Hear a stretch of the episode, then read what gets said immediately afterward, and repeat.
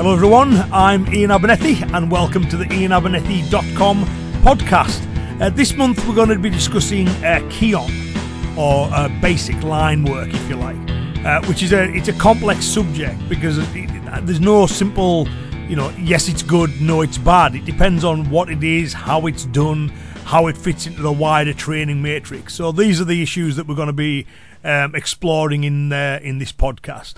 Uh, as usual, just a few quick bits of news. Uh, the first one is that we held our first uh, instructors course uh, in Germany uh, between the last podcast and now. That went incredibly well. Um, so th- congratulations to everyone who uh, attended that, and we're looking to do one early next year in the USA as well. Uh, these courses are only open to people who are, you know, very familiar with my methods, who've been to the seminars. They're not open to to everybody. It's you know it should be obvious that I mean you can't instruct something if you've no direct experience of it. Um, but if you are someone who you know knows me well, attends the seminars regularly, is really familiar with my material, if you want to um, get yourself certificated in, in, in, teaching that, then obviously that's a, an option uh, for you. Uh, we've also um, we're going to look to organise a trip to Uganda next year. Myself and Eric Parsons are looking on uh, doing a practical karate week in Uganda. Um, in the going on safari, seeing the River Nile, going to see all the various falls and stuff, um, meeting up with some of the instructors there as well. So if, if that sounds like something that may be of interest, there's only 14 places. That's uh, we want to keep it you know limited and exclusive. Uh, if you're interested in that, if you pop along to ianabernethy.com, just go to the news page, uh, search down there, you'll find all the details. So if you fancy a little unusual karate adventure, that may be of interest to you. All right, it's a fairly long podcast, this, so I'll keep the introduction really brief, and we'll now get straight into the case for Kihon.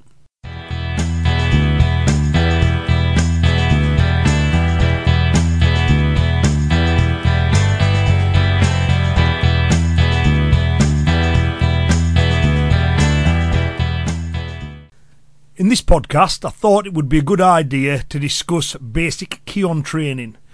Uh, for practitioners of non Japanese systems, Kihon, the term Kihon, generally refers to the practice of techniques without a partner or without equipment. So typically it's done in lines where the karateka goes uh, up and down the room.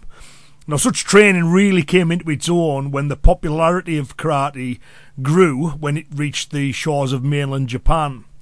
Now, obviously, while the drilling of singular techniques will have always that'll always been part of practice, uh, groups drilling them in lines in an almost militaristic fashion to the command of the instructor is a relatively recent addition to karate. Now, whether drilled in lines or in a more informal manner, for the purposes of this podcast, the term Kihon and all the observations applied to it uh, covers the solo execution of techniques and combinations without a partner and without equipment. So while Kihon practice forms a significant part of modern karate training, it would be fair to say that many now question its value. And, and I know on my travels, I certainly see uh, some people even abandoning the practice altogether. So to lay my cards on the table early on in this podcast, I'd like to say that I think totally abandoning Kihon is a mistake. It's also a mistake that will be ultimately detrimental to the skill of the karateka. Um, however, that said, I also think that the way Kihon is generally practiced is inefficient and often problematic. Um, so, in short, my view is that Kihon's a vital part of the mix, but it needs to be the right kind of Kihon, and it needs to be part of an holistic training matrix. I therefore like to explain the role I think Kihon training should have, and then elaborate to explain how it can be most efficiently and effectively practiced. So, in general terms, for a technique to have the optimum effect in combat, it needs to be delivered in accordance with three key factors.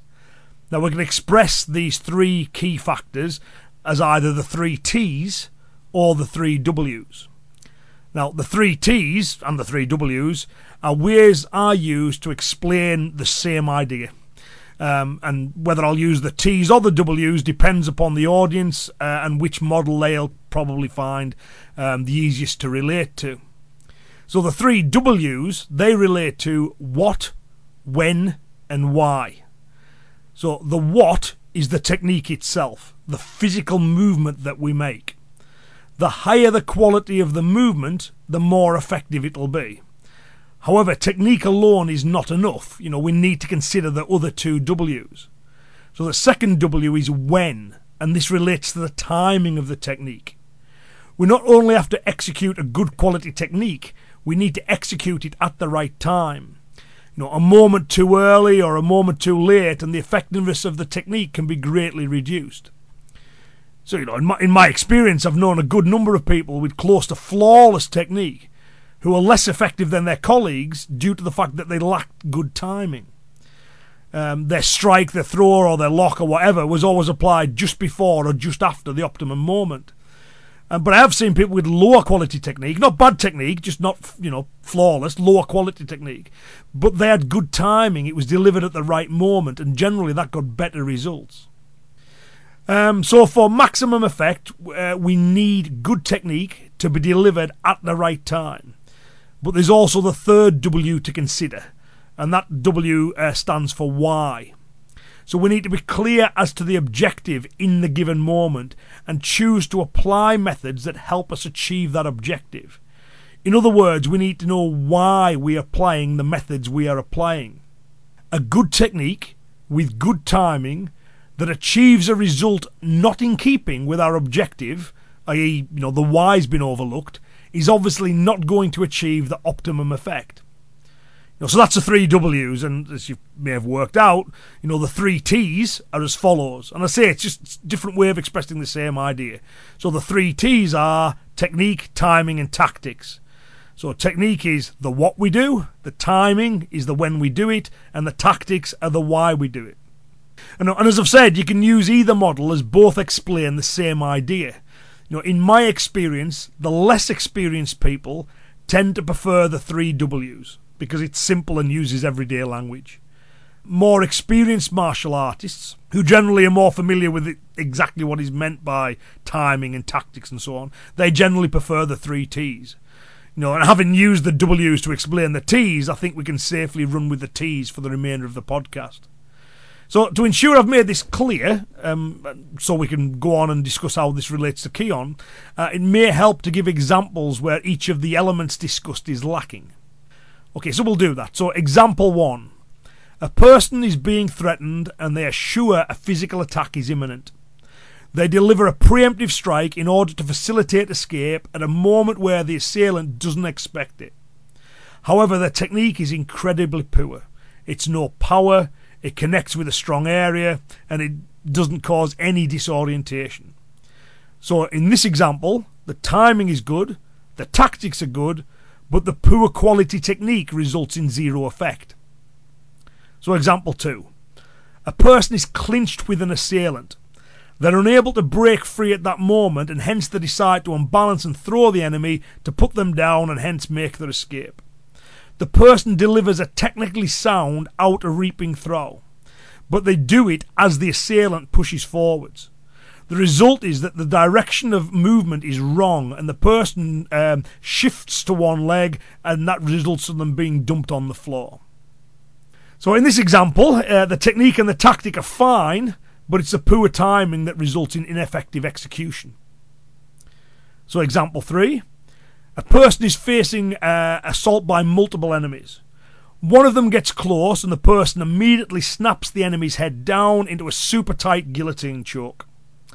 The fact the person has tied up both hands with one person, and the fact that they are latched onto that person, means that the other enemies have a largely static target who is unable to protect themselves from those attacks.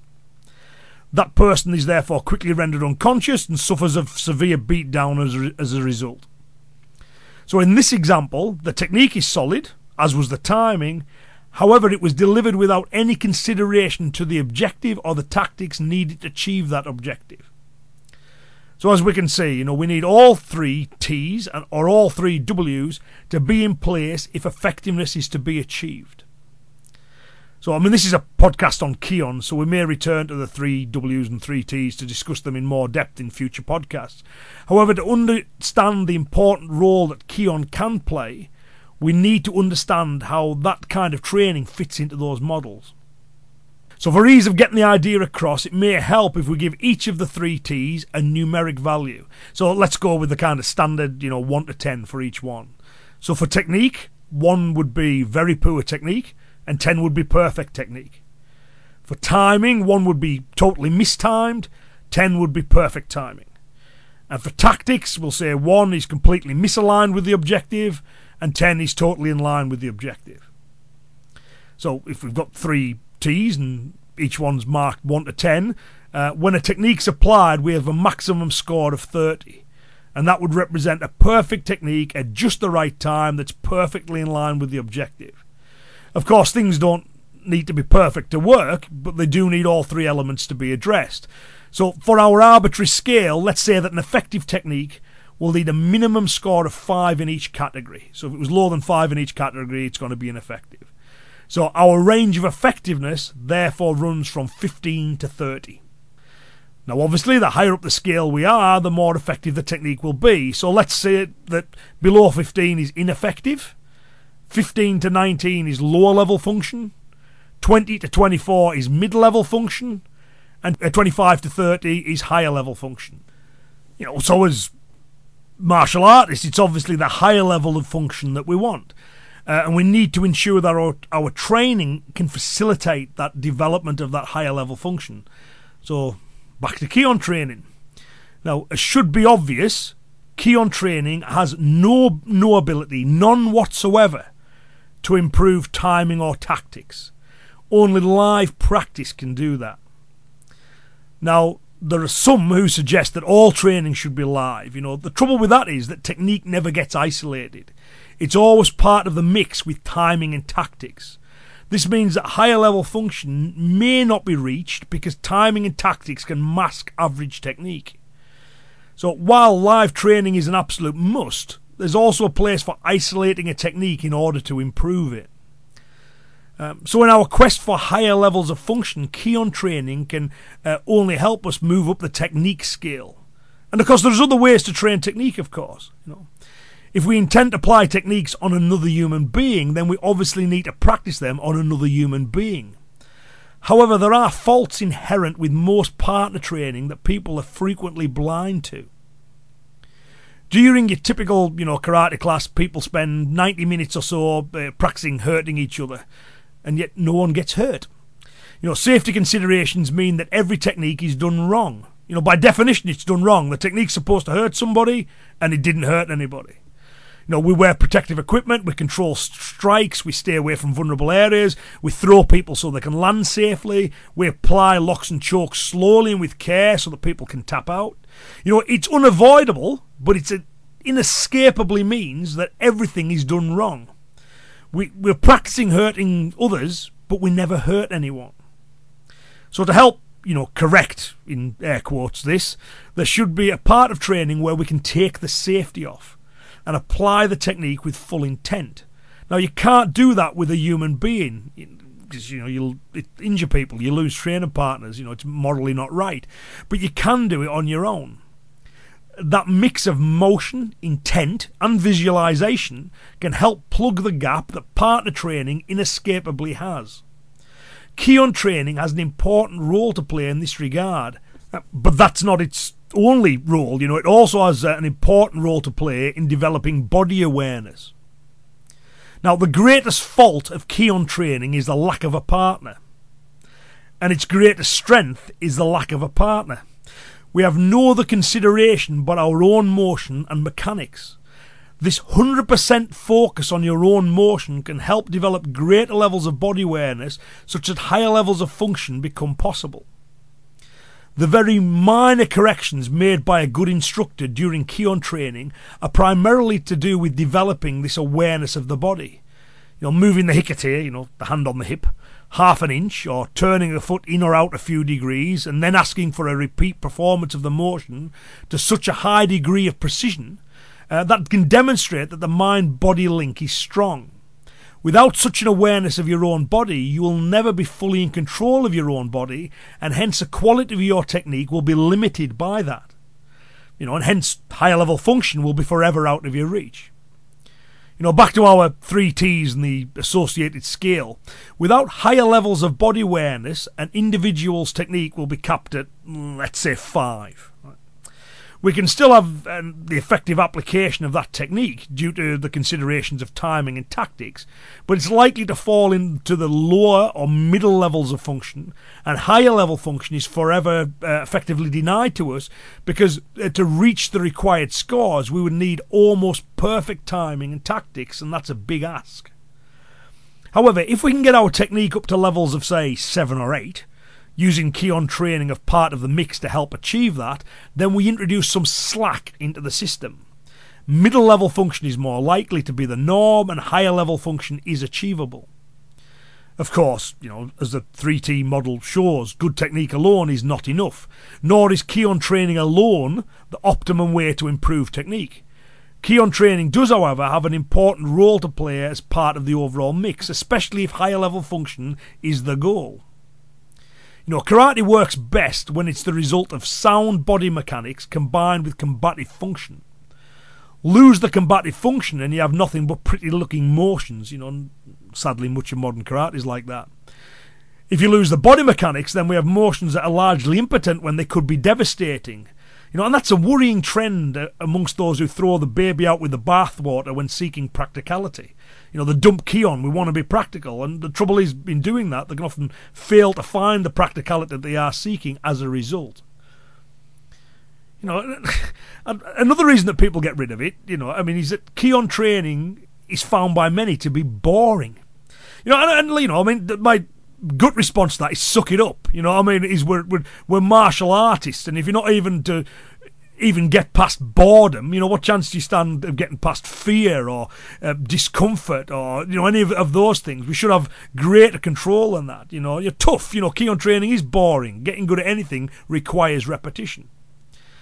Um, so, you know, some people do find, you know, key Kihon lines to be boring and endlessly correcting minor motions in kata can likewise be thought to be boring. You know, and when isolated from a wider training mythology, you know, they are of little value, and I can see why people mistakenly dump these things. You know, they're not getting the value out of them, and they're not finding them interesting. However, when Kihon is done as part of a wider training method, with the aim being true combative function, I feel Kihon training has a vital role to play.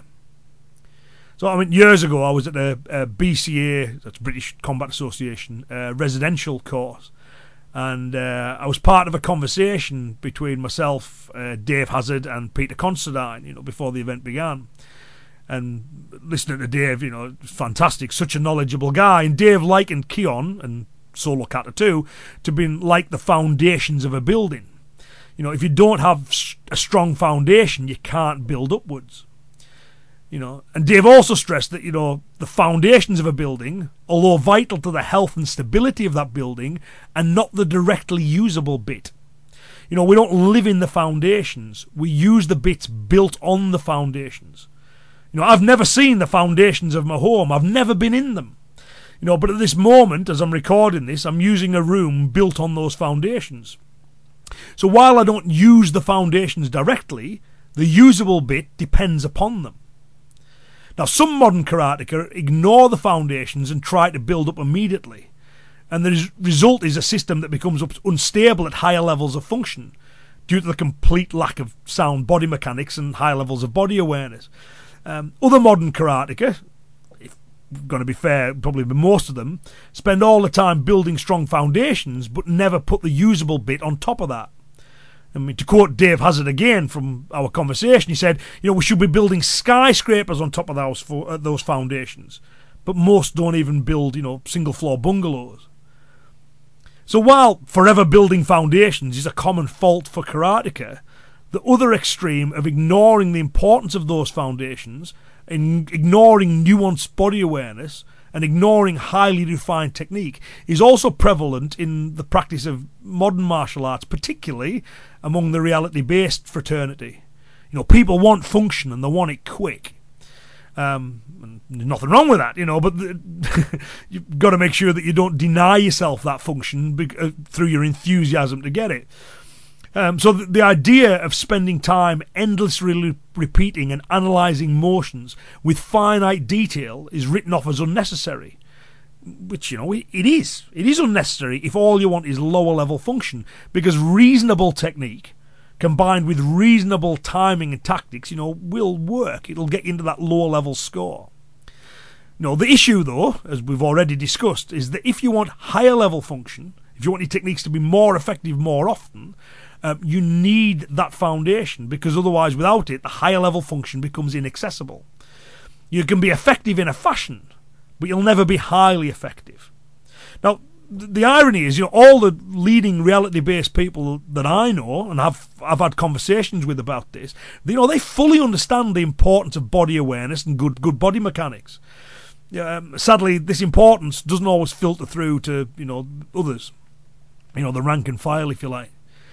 Now, you know, before any karateka listening to this gets smug about, you know, their highly refined technique, it's important to remember that Kihon alone won't develop such technique objectively.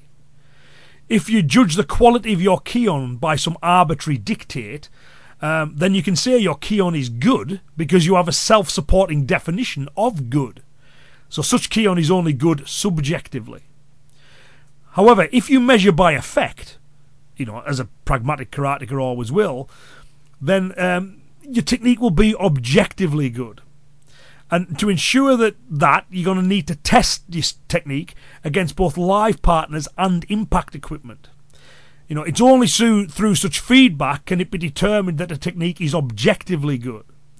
To have highly refined technique, then you need Kihon, impact work, and live application, all mutually supporting one another. You know, ignoring impact equipment and live practice in favour of solo technique practice exclusively will only make you good at Kihon by Kihon standards.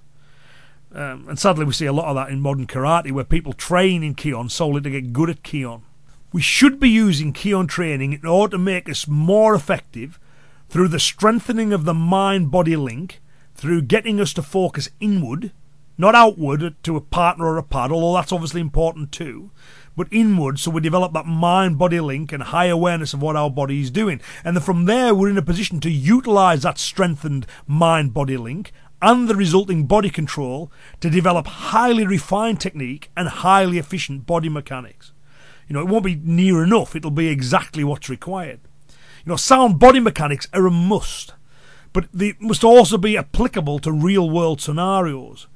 A formal lunging punch with good mechanics is practically useless unless it's understood how that motion is to be applied. You know, we get back to the timing and the tactics issues. You know, for example, you know, if we're talking about the lunging punch, we need to understand that the hikite is controlling the enemy's limb, that the stance is moving the body weight forwards, that the angle in the kata is showing us the line of entry and our tactical positioning. You know, if that punch is delivered in accordance with the kata's methodology, it will be highly effective. If the same punch is delivered independent of the kata's uh, mythology, i.e., I just lunge at the enemy with my hand on my hip for no reason, and then a freeze at the end of the motion, as we frequently see in one steps and stuff, then the motion will be dangerous and ineffective. It is the combination of efficient body mechanics uh, being applied in a sound combative way that makes it all work. You know, one without the other is useless. I am a great believer in Kihon and it worries me that some people are abandoning the practice. A lack of good Kihon and the associated practice um, can result in a failure to develop higher levels of body awareness, and higher level function requires that. You know, that said, and this is very important, the Kihon we do practice should be directly applicable, and we should not overdo it such that Kihon practice is given a disproportionate amount of practice time. 30 minutes of a 90 minute session devoted to impractical sequences is not good.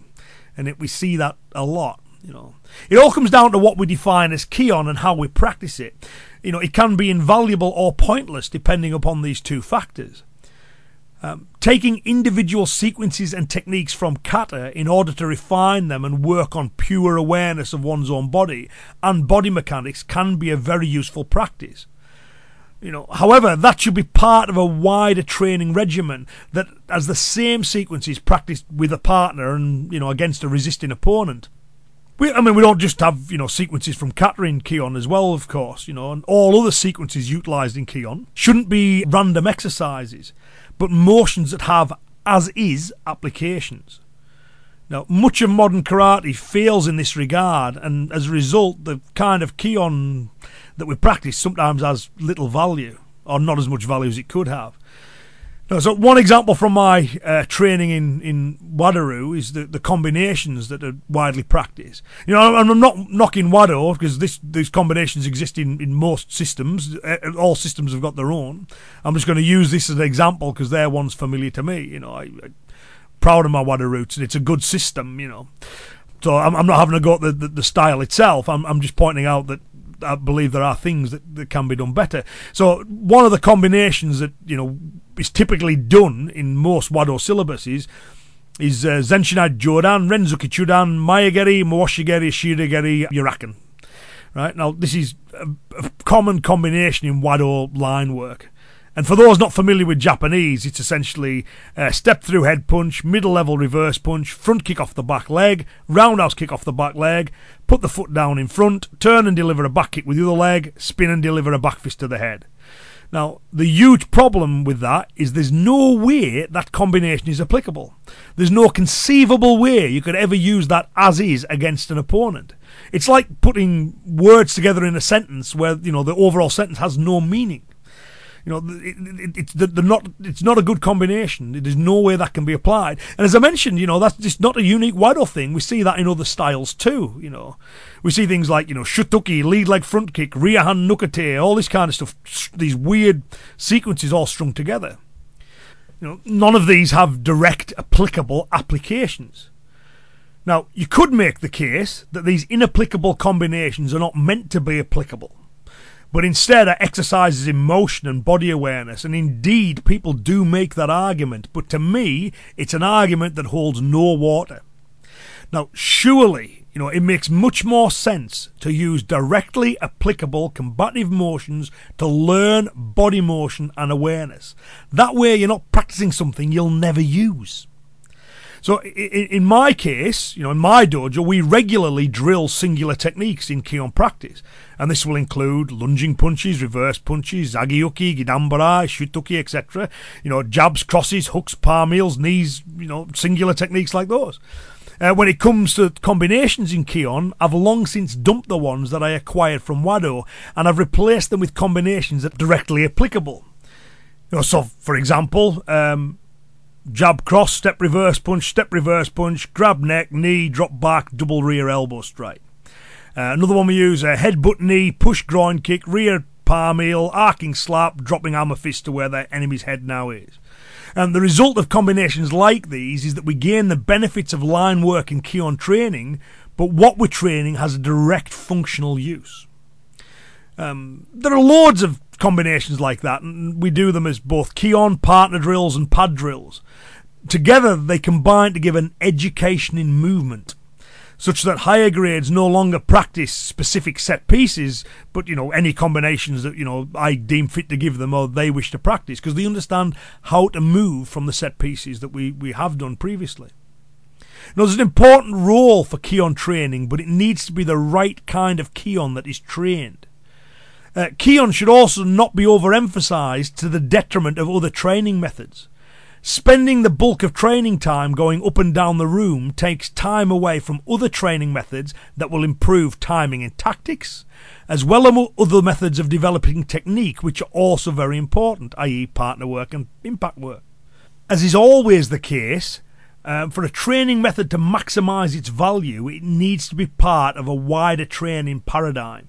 Bag work is good, but it's not good if that's all you do because it's devoid of aliveness. Sparring is good, but it's not good if that's all you do because safety considerations will be ever present and you'll have limited technical knowledge. You know, you also need to be educated in what to do in that sparring. You can't just spar all the time and so on. Um, as soon as you isolate anything from the wider training paradigm or overemphasize it to the detriment of other parts of that paradigm, you're going to have issues. You know, within modern karate, we often see Kihon being overemphasized like this. You know, in my dojo, I would say we spend around 10% of the time on Kihon. You know, we find that for us, uh, practicing Kihon as we do, as part of a wider training regimen, uh, this percentage is about right. You know, Kihon is a very important part of the mix, and we neither ignore the vital role it plays, nor do we overemphasize it.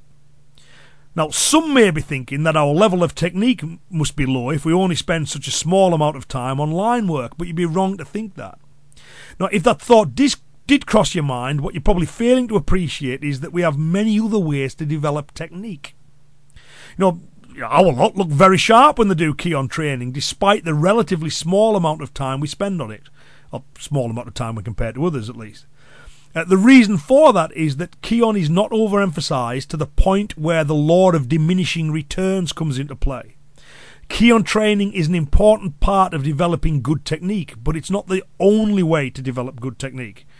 Overemphasizing Kihon results in these other methods being underplayed, and it's that which can diminish the overall quality of technique. Uh, training is an important part of the mix because it forces the practitioner to focus on pure motion and pure body mechanics. The resulting body awareness can open up the higher levels of function that would be forever inaccessible if that level of body awareness was not achieved. While isolating technique through Kihon practice is important, it must be understood that technique uh, is just one part of what makes uh, a technique effective. You know, the, just, the physical motion is just one part of what makes a technique effective, and that timing and tactics also have a vital role to play. Kihon does absolutely nothing to enhance timing or tactics. You know, it's not supposed to, it's not designed to. But again, that emphasizes the need for Kihon to be integrated with other supporting training methods. We need live, holistic, non compliant training methods too. And it's not an either or choice. We need both live practice and solar technique isolation as part of the mix. Kihon has the advantage of a 100% focus on motion and body awareness because there's no distraction, again in quotes, from external factors such as a partner or equipment. It also allows us to practice with full intent with the mental safety off. Kihon also allows practice at times where there's no training partner. Um, which is obviously important. The more practice you get, the better you get. So um, we don't always have a partner to, to train with, and Kihon provides a means by which we can practice on our own. However, you know, the problem with Kihon is the lack of a body to apply the technique on, or the lack of impact equipment, means there's no immediate feedback, and because of that, errors can creep in. We therefore also need to practice methods with feedback and empirical testing. Partner training, equipment training, and Kihon should be three mutually supporting ways of developing technique. They support one another, inform one another, and fill the inherent gaps of the weaknesses that each individual method has. So I hope this podcast has helped explain, you know, why I think Kihon is important, uh, why it has value, and why it needs to be part of the mix if higher level function is to be achievable. I also hope it is put forward how Kihon should be practiced as part of a, uh, a wider training regimen, and how failure to, to do that can see Kihon training become ineffective. You know, it needs to be the right kind of Kihon. I think we could summarise the key messages of this podcast in these four points. So, number one, Kihon is vitally important if high level function is to be achieved. Number two, the type of Kihon practiced must have direct combative function and must not be a random combination of unlinked motions. Number three, to maximise value, Kihon should not be overly emphasised to the detriment of other forms of practice. Number four, Kihon needs to be a working part of a wider training paradigm and not an end in itself. I, you know, many karateka just do Kihon to get good at Kihon, and as pragmatists, that's obviously not our goal. When these four points are understood and adhered to, Kihon training is very useful. Um, to throw in a last minute analogy, uh, you can think of Kihon like fat in your diet. So if you had a diet that was devoid of all fat, had no fat in it whatsoever, that's unhealthy. Your body needs fat. However, if you've got too much fat that in your diet, that's also unhealthy. It's when you get the balance right that you'll be at your most healthy. Now, likewise, your karate will be at its most healthy when you get the balance right of all its component parts too.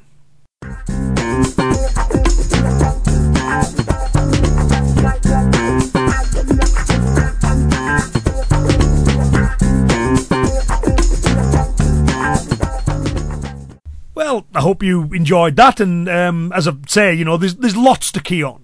It's it's a big topic, and whether it, you can't give a simple Kihon good, Kihon bad answer. It depends. It depends on a lot of factors.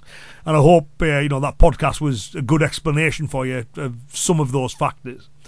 Um, just before we kind of leave the subject alone entirely, I just got a, got a quick story I want to tell you. So, um, probably about 20 years ago or something like that, I was teaching a, a class uh, prior to a grading. Um, I had a group of students grading on this day, and before the grading examiner turned up, I was running them through a few bits and pieces. And uh, uh one of the this was when I still taught kids at the time. So one one of the one of the guys is is, is there and his, his child's training and he's never seen his child train before. You know, it's normally mum that takes you know this particular student to karate classes and stuff. Anyway, so he's he's watching with interest as we go through the, the basics and the Kihon. And at the end of it, he, he comes up to me and said, "Can I, you know, ask you a few questions?" Yeah, you know, feel free. Because what was the all that you know moving up and down in lines? What was that all about?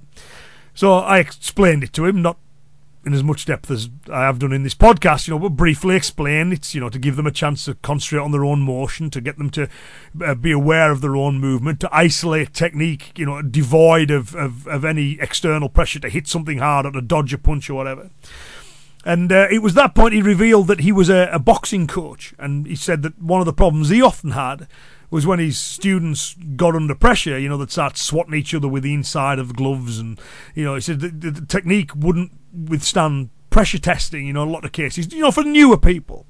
And, and, and that he could see value in this, getting the, them to do things in lines, you know, repetition after repetition after repetition, to make them very aware of, you know, which part of your fist will be making contact, where's your elbow at, where's your guard arm at, what are your hips doing, to make them very aware of that, that whole body motion. So anyway, you know, I left it at that, and then about six months later, he, he turns up again, and you know, I guess his child was grading again that day, and he comes over to me and just said, "You know what? I introduced that to my boxing club. It worked great." so to him, it was this kind of really innovative way of training. Of course, to us karateka, it's it's pretty much everyday stuff. Um, but he'd found that through getting them to do the technique, you know, and combinations as well, eh, you know, to his count, it got them thinking about again their own body position. It got them lots of repetition in, and then when you put them back on the pads, you know, they're just swatting it hitting it hard. They're hitting it hard with the right technique. They're aware of their own body movement. They start sparring, and they're not just trying to kind of get the glove to the head. You know, they're, they're aware of how they're going to do it. So effectively, he'd introduced Kihon to boxing and found it to be very beneficial, and and probably though you know I doubt at his boxing gym they spent you know half an hour every session doing unusual combinations you know so he probably approached Kihon in the way that I'm suggesting that we should and um, it certainly worked for him. Okay, so well, thank you very much for, for listening in. Yeah, as, uh, I always finish with the same thing, and this one's going to be no different. I really do enjoy putting the podcast together. Uh, I, I, appreciate you know you, you listening in and spreading the word on them, and I know lots of people do listen to them, and I really appreciate you doing that. As I always say again, podcasts are totally free to listen to; they're not free to produce. It takes you know my time and effort.